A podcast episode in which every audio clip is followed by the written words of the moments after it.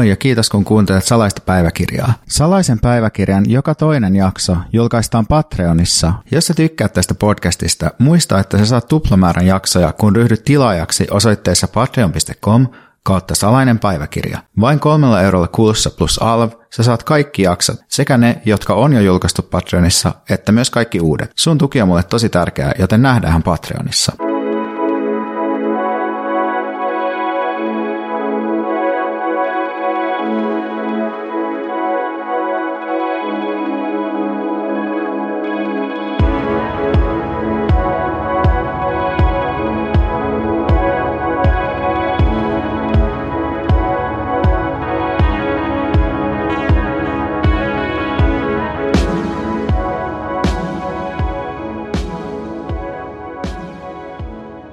Just kun mä aloin nauhoittaa, niin tuossa meidän talon ulkopuolella alkoi kaivinkone töihin. Ja se pitää sellaista meteliä, missä tuntuu, että se raapii jotain kivipohjaa tai asfalttia. Ja tää on nyt tämmöisiä tyypillisiä tilanteita, missä vanha työ estää uuden työn toteuttamisen. Ja tässä on tämmöinen ristiriita, että siellä niinku joku tekee tämmöisiä niin sanottuja oikeita töitä samalla kun mä yritän tehdä mun leikkitöitä ja jotenkin tuntuu, että me ei voida olla olemassa niin kuin samassa maailmassa tai että meidän todellisuudet leikkaa tällaisella tavalla, mistä toi kaivinkone ihminen ei tiedä yhtään mitään. Mä kyselin kysymyslaatikolla jaksoaiheita tossa ja sitten sieltä tuli kaikenlaista, mistä ehkä monet niistä aiheista tai semmosia, että niistä voisi tehdä niin kuin kysymysjaksa, mihin se voisi sitten vastata vähän lyhyemmin kysymyksiin. Mutta sitten yksi aihe oli Euroviisut, ja sitten mä mietin, että no, siitähän voisi veistellä jotakin, kun nyt on ollut Suomen uuden musiikin kilpailu, ja sitten siinä tämä Windows95man, eli Teemu Keisteri, ja sitten täällä Oloja Hebo, jonka nimeä mä en muista, niin voitti sen UMK:n, ja sitten on ollut keskustelua tästä Israel-boikotista liittyen Euroviisuihin, mä ajattelin, että ehkä näistä jotenkin yhdessä saisi keiteltyä jonkinlaisen salainen päiväkirjajakson kasaan. Ja mä ajattelin, että tästä Windows95manista niin saisi luontevan reitin puhua vähän hipsteristä tämmöisenä 2000-luvun kulttuurisena ja taloudellisena hahmona ja mitä sille on niin kuin tapahtunut. Eli Windows95man, niin kuin ehkä jotkut tietääkin, niin on siis tämä taiteilija Teemu Keisterin tällainen hahmo,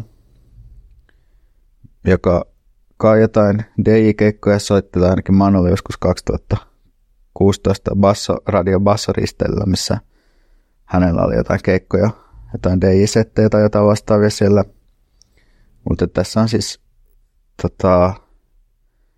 ideana vähän niin kuin tämmönen, että on vähän liian pienet vaatteet, että on pienet farkkusortsit ja karvaset jalat ja sitten vähän niin kuin liian pieni Windows 95-paita, joka sitten on vähän niin kuin napapaita ja sitten joku viikset ja lippis ja se viba, mikä siitä tulee, niin se on tavallaan semmoinen vähän niin kuin normcore-nörtti kautta jonkinlainen vintage tai tämmöinen huumorihipsteri-hahmo. Ja sitten mietin, että tästähän voisi sitten tosiaan niin vähän jotenkin luodata sitä, että mitä tapahtui hipsterille.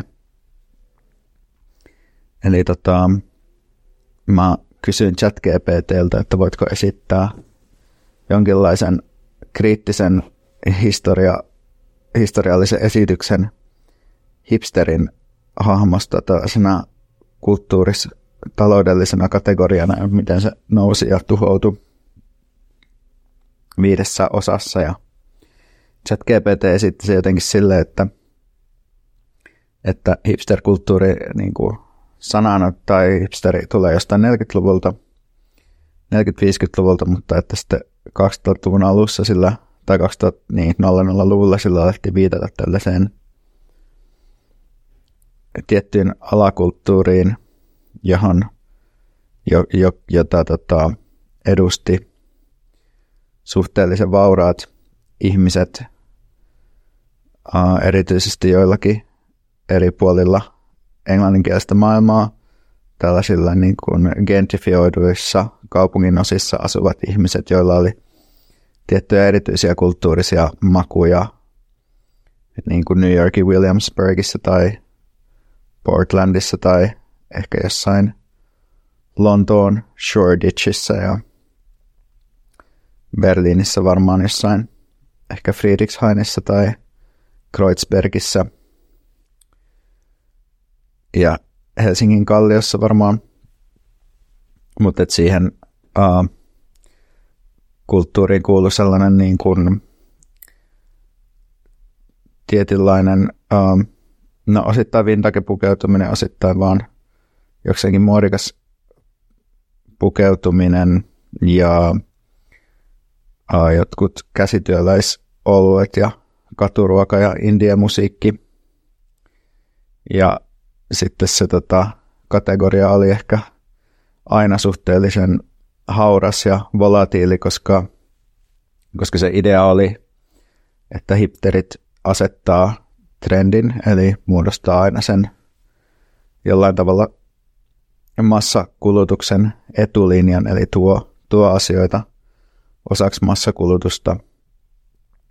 Mutta sitten tavallaan tämän kategorian näkyväksi tuleminen ja johti siihen, että sitä yritettiin eri tavoin sitten niin kuin ottaa haltuun ja tavallaan alettiin vähän niin kuin myös fetisoida tai jollain tavalla kivettää niitä tietyn vaiheen